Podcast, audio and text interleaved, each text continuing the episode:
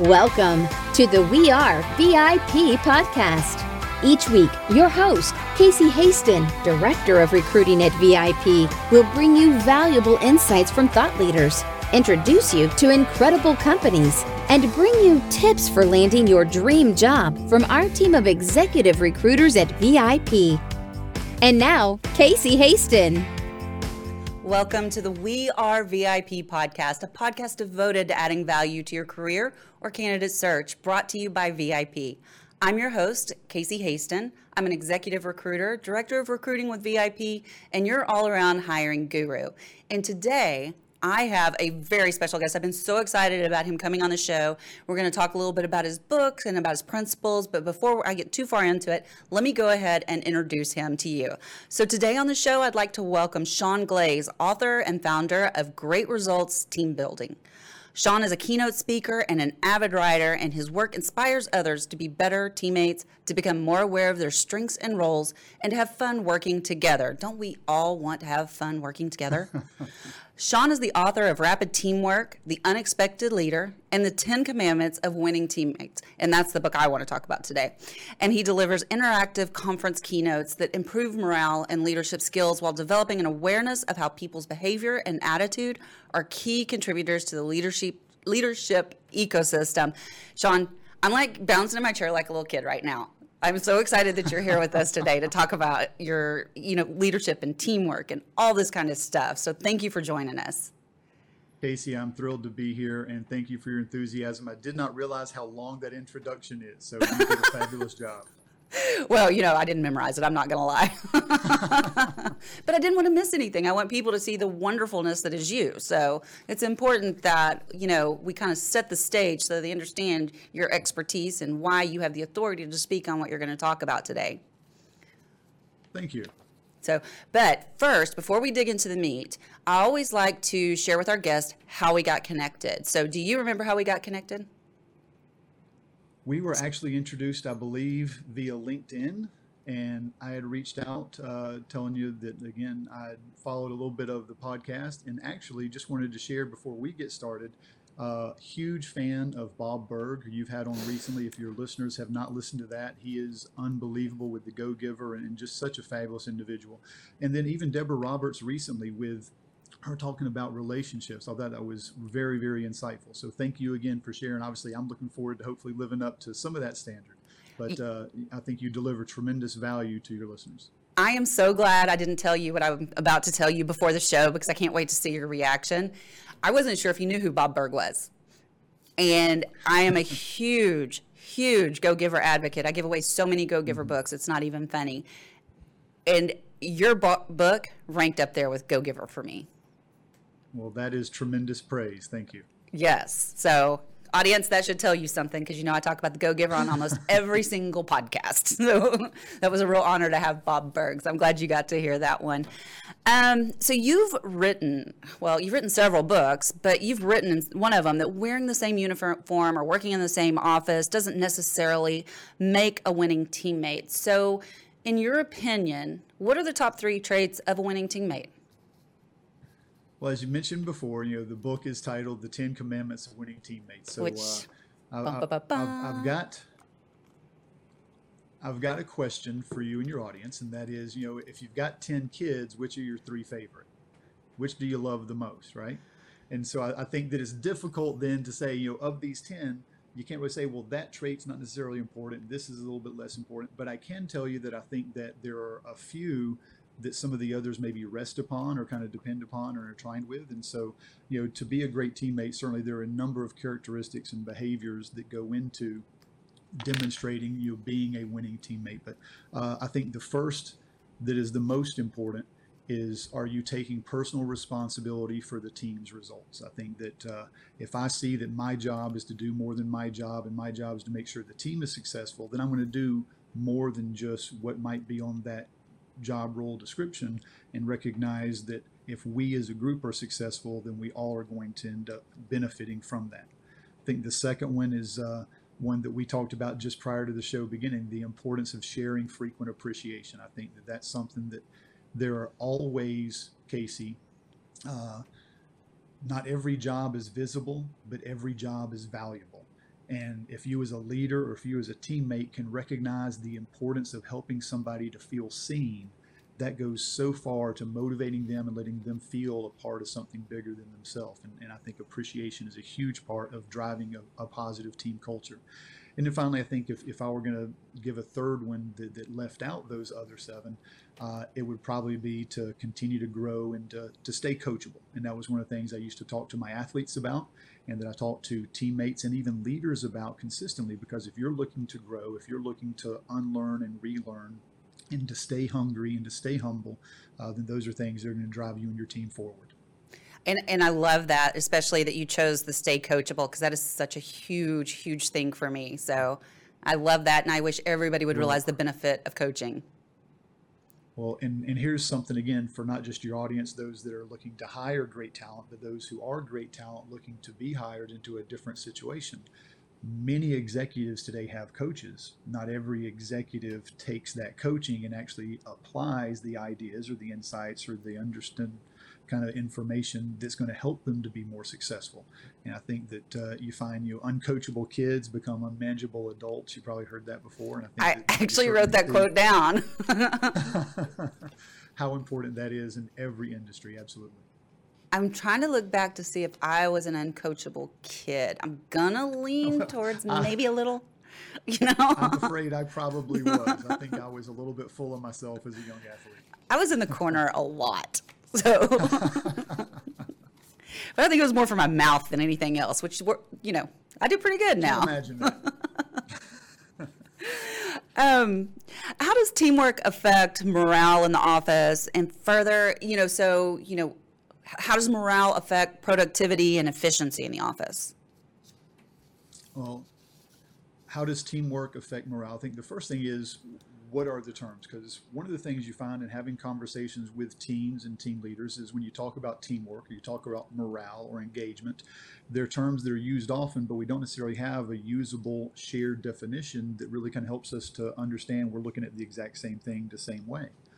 I think teamwork is the coordinated activities of a committed group who contribute diverse skills and resources to accomplish a compelling common goal. And there are a lot of pieces to that definition, but I think that that teamwork starts with absolutely uh, are we coordinating? Are we committed to a compelling common goal? Do we feel that we are a small part of something larger and more significant?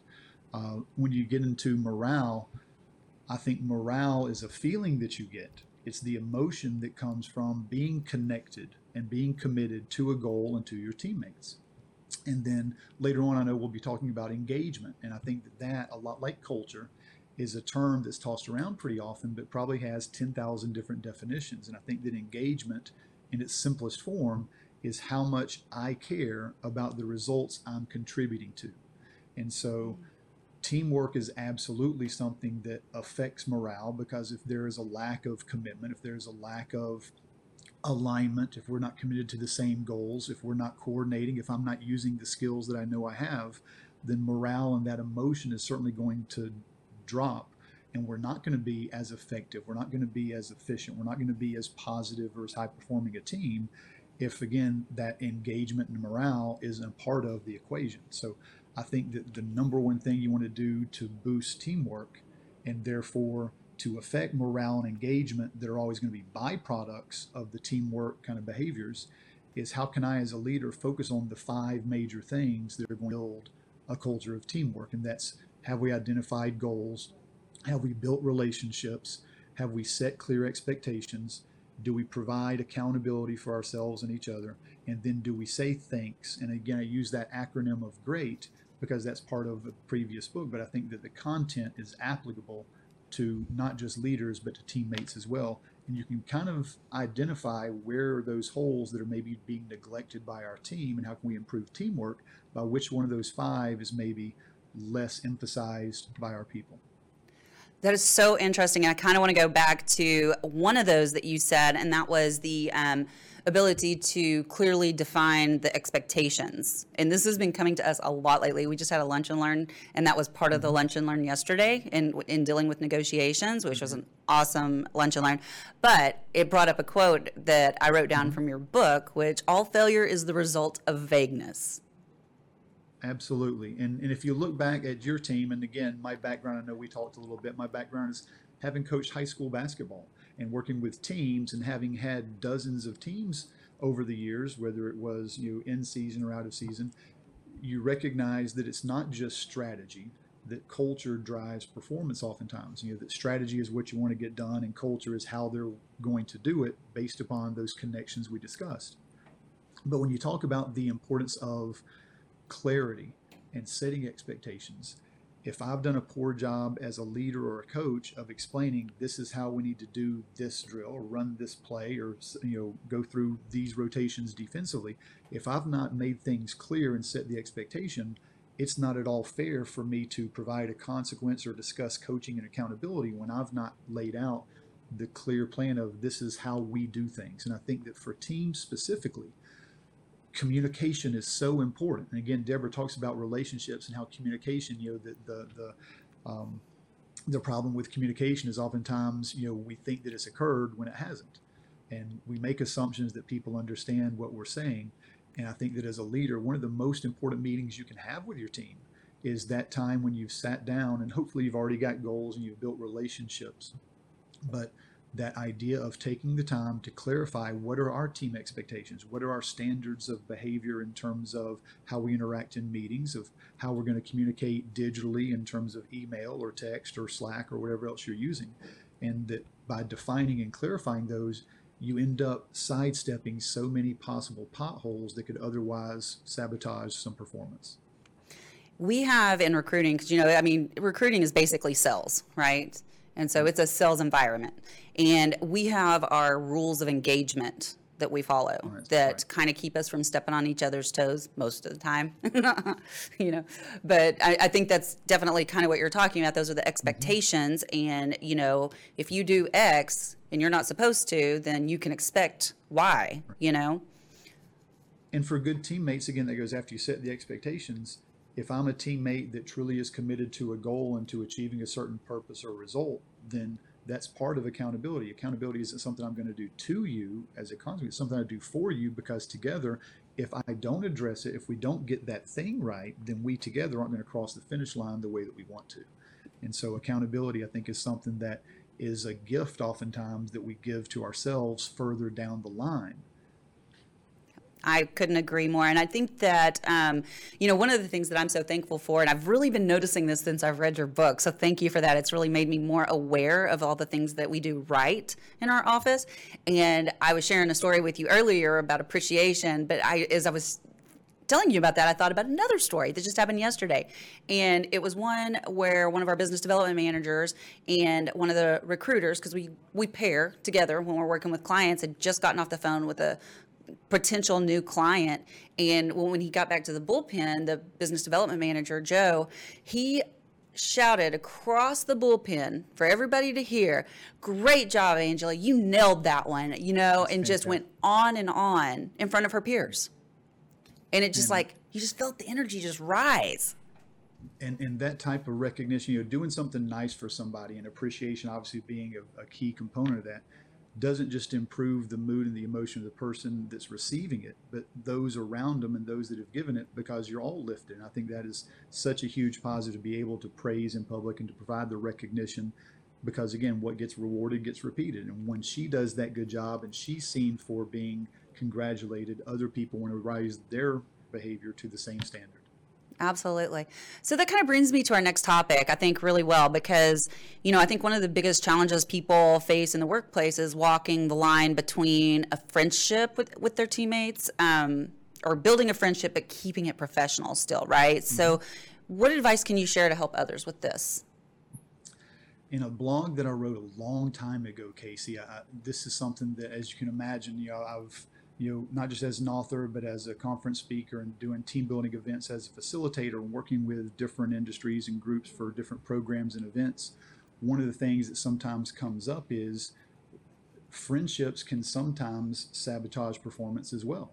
And you know, I think friendship can absolutely drive performance, just like anything else. There's the good and there's the bad that can sometimes occur based upon what that particular circumstance is.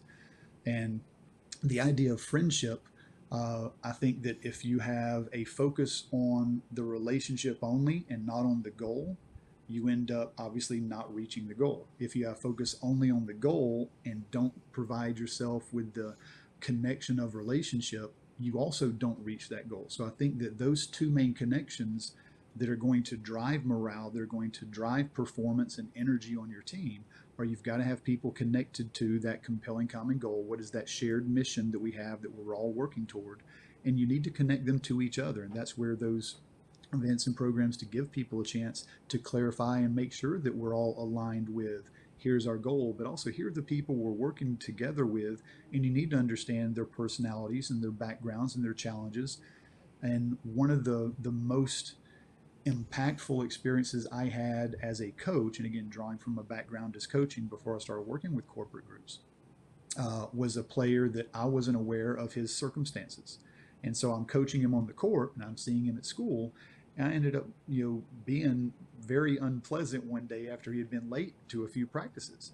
And he took off and did his running. And later on, after the practice was over, one of his teammates came to my office. Said, Coach Glaze, do you not know about Jason? What about Jason? And I was probably just as snotty because, again, we've got expectations, right? Mm-hmm. And I had not done the job of building relationships to be able to apply some of the expectations and understand because everybody in your office has circumstances and are fighting dragons maybe we don't know about. And my job as a coach was to be more than just somebody who saw a uniform. I got to see and care about the kid inside the uniform. And turns out that you know his grandmother wouldn't allow him to come in with somebody else, and she would only drive him after she had taken care of little brother. And little brother was a medical situation that I was completely oblivious to. And I think that the number one thing we can do as leaders and teammates is to recognize that absolutely on the best teams, yeah, you're there to do your job, but I don't agree that you're only there to do your job because I'm going to be more effective working with you, not just beside you, if I understand some of your personality and your desires and your challenges and your circumstances.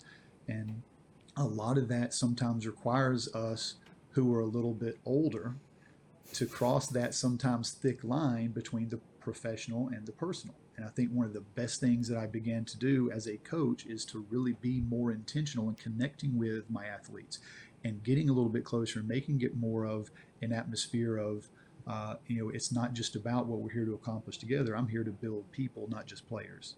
And, uh, and so that was a huge turning point for me, I think, and I think a lot of leaders, when they see the benefits of those one on one conversations you have to build relationships before you do the coaching, uh, it has a tremendous positive impact on the morale and on the engagement, on the motivation and productivity of your people.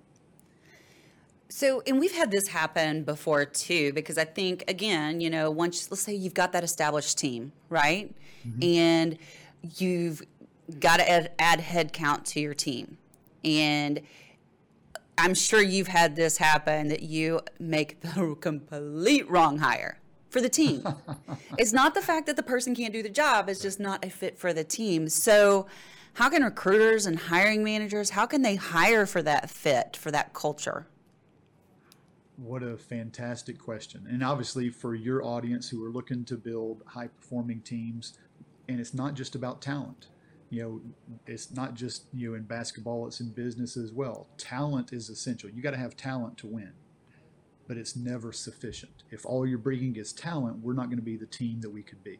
So, in addition to vetting them for the talent and the skills and the technical, you know, things that they're going to bring to the table, I think part of your job in that interview is to make sure that you're asking the right questions that get you to know the person and how they're going to be as a teammate. Are they looking to be an individual performer who's looking at their you know stat line, or are they looking to be a team performer who's looking at the scoreboard of how the team is doing?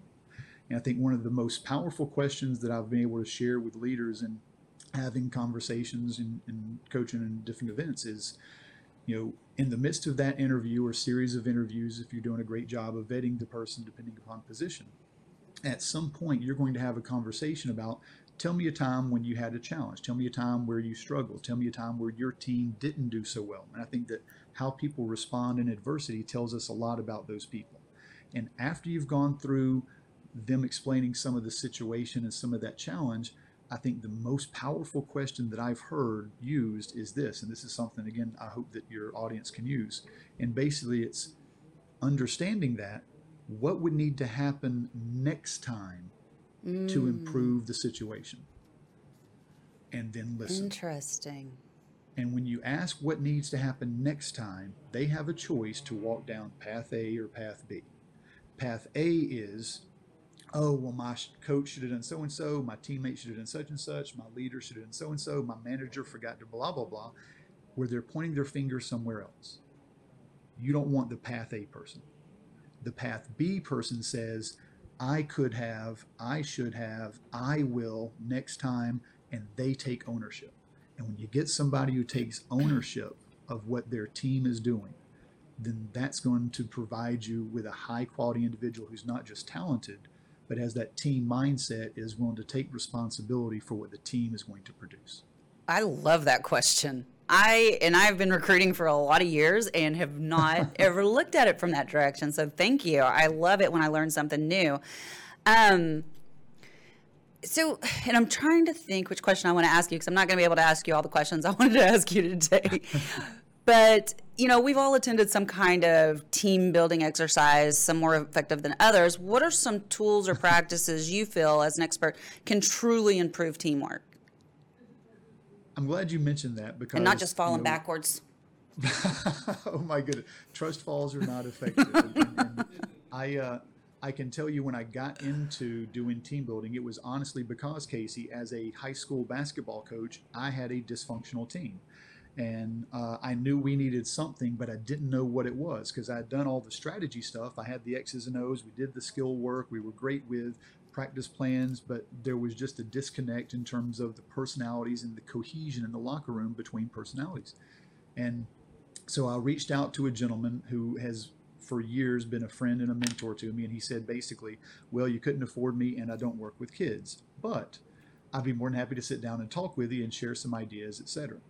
And what I've learned over the years is that a lot of the activities that he shared with me and some that I've picked up along the way are useful tools that can be relevant and actionable catalysts to build team awareness. And experiences provide awareness, awareness changes beliefs, beliefs change behavior, behavior becomes culture. So if you want a different culture, you need to give your people intentional experiences that are going to change their awareness so that those beliefs and behaviors change. That's what changes culture ultimately. The problem with team building is that as an umbrella term, there are a number of experiences that people have had that haven't been relevant or actionable or necessarily something that provides insightful or meaningful takeaways where I can be better as a teammate or a leader tomorrow. It's just let's do stuff. And there is some value in bonding activities, but I don't think this as impactful or as long lasting as really intentional team building, which is very different from recreational team building.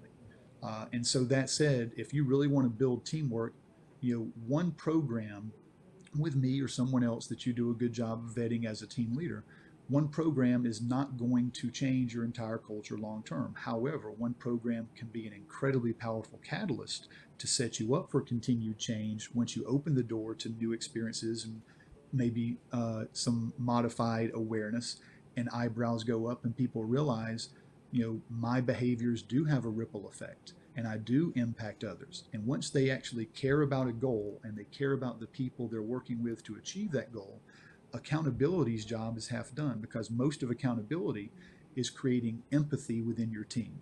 And if I care about the people around me and I understand that what I do affects them and their jobs and their performance, then I'm going to be that much more aware of those ripples that my behaviors end up causing.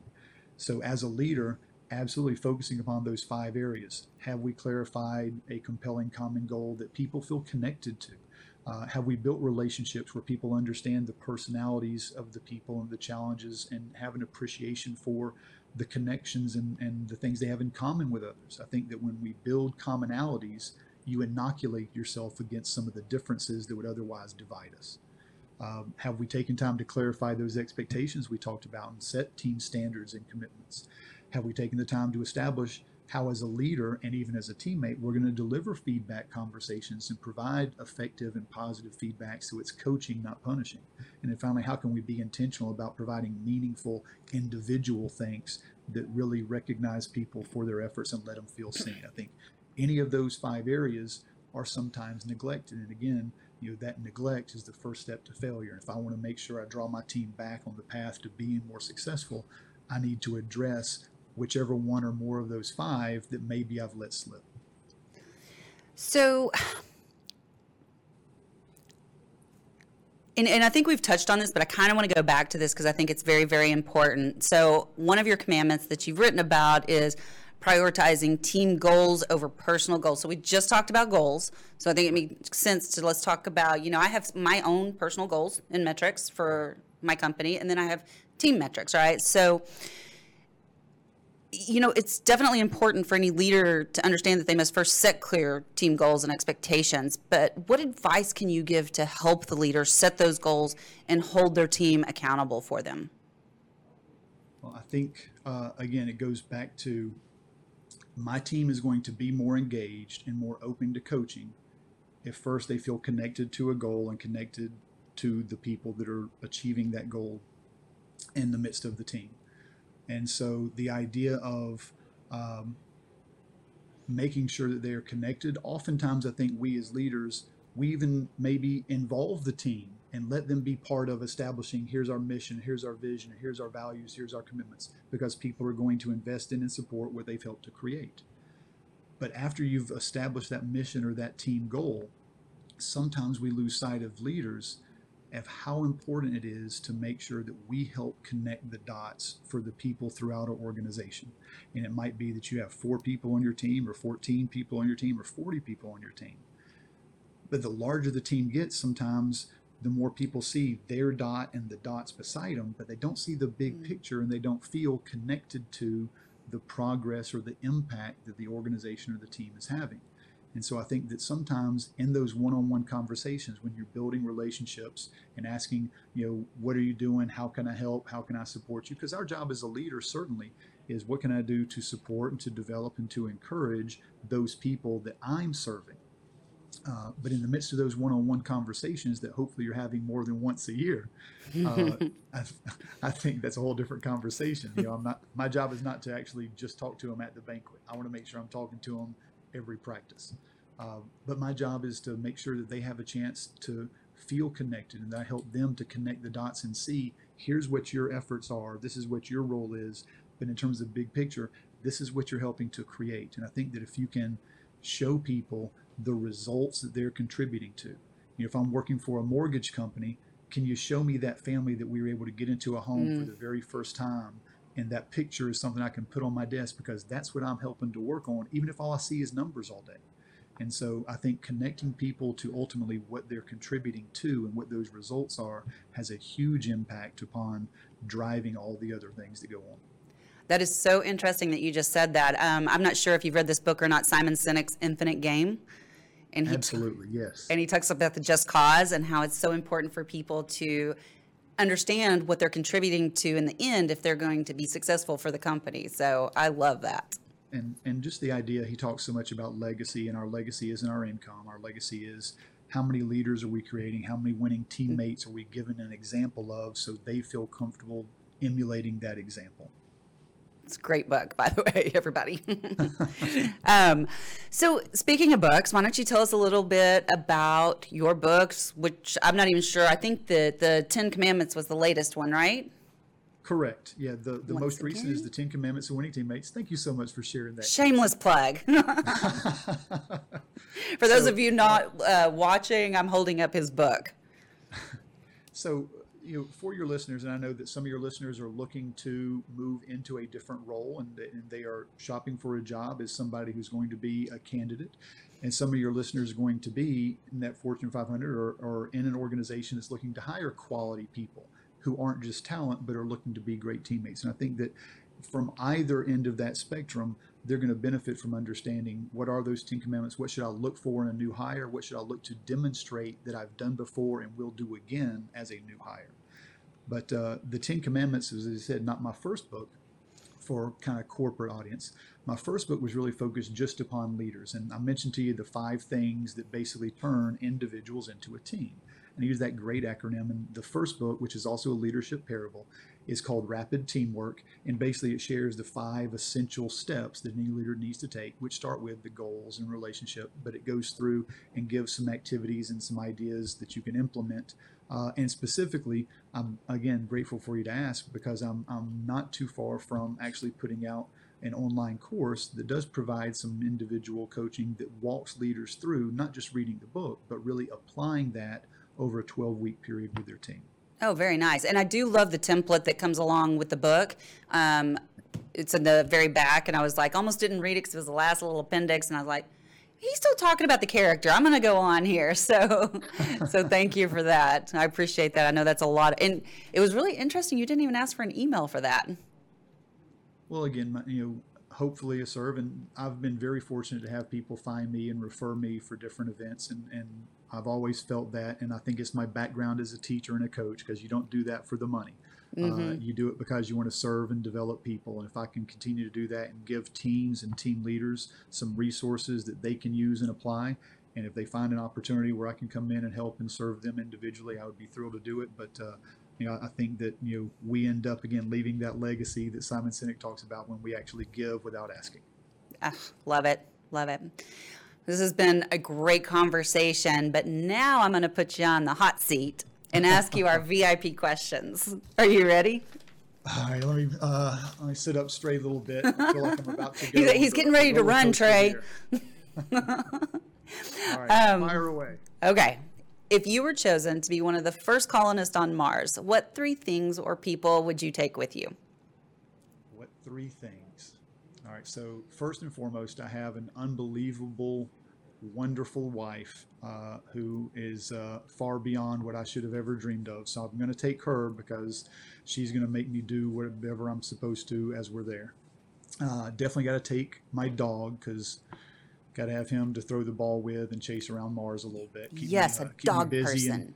And keep me taking care of myself physically and chasing him. And then finally, uh, probably make sure I take my laptop so I can continue to hopefully write and maybe get in touch with somebody along the way.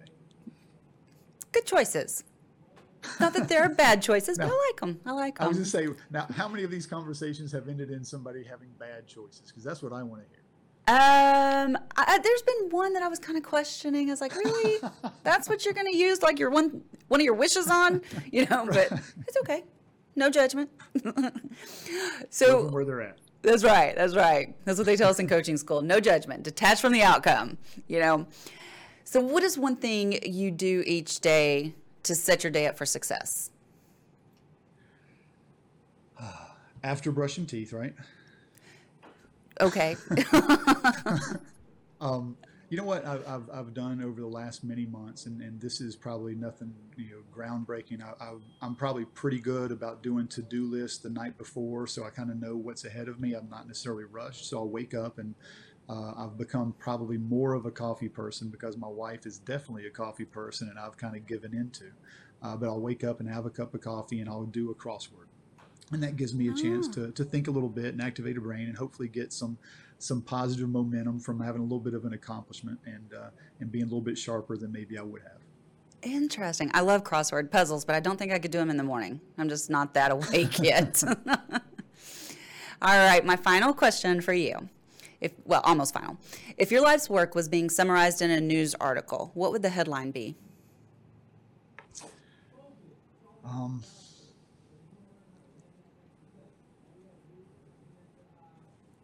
the teams and leaders he worked with, he made better. The family he loved, he made proud. Aw, I love that. That is so sweet. and I love that you have that, you know, that professional but that personal touch on it too. So that's really beautiful. Thank you so much. How do people get in touch with you? Uh, you can find me online at greatresultsteambuilding.com. Uh, in addition, in terms of social media, would love to connect on Twitter at Lead Your Team, LinkedIn, obviously Sean Glaze. Reach out if I can help you or your team with anything at all in regarding team culture, team leadership, or ideas just to make sure that you have a little bit better engagement morale. I'd be thrilled to help. And that's Sean S E A N. Absolutely, got to spell it the right way, Casey. Well, and guys, I'm sure if you mention that you heard him on the VIP podcast, you'll get extra VIP treatment from him. Absolutely, I'd be also thrilled if uh, if they would like to join the Great Results community. I would be more than happy to give to anyone in your audience that is interested in an audio version of the book. They can actually download a full audio version of the Ten Commandments of Winning Teammates if they text the word teamwork to three three seven seven seven. Again, this three three seven seven seven is the number, and you'll text the word teamwork and that'll be in the show notes. And again, thank you very much. I've absolutely enjoyed sharing with your audience. Well, Sean, I just have one more thing to say to you. You are a VIP. thank you very, very much. You too. I'm thrilled for you to have had me on your show. Thank you so much, Casey. And that's a wrap for today. Join us next week here on the We Are VIP podcast. We'd love to know how we can help you be a VIP. To find out more, log on to wearevip.com.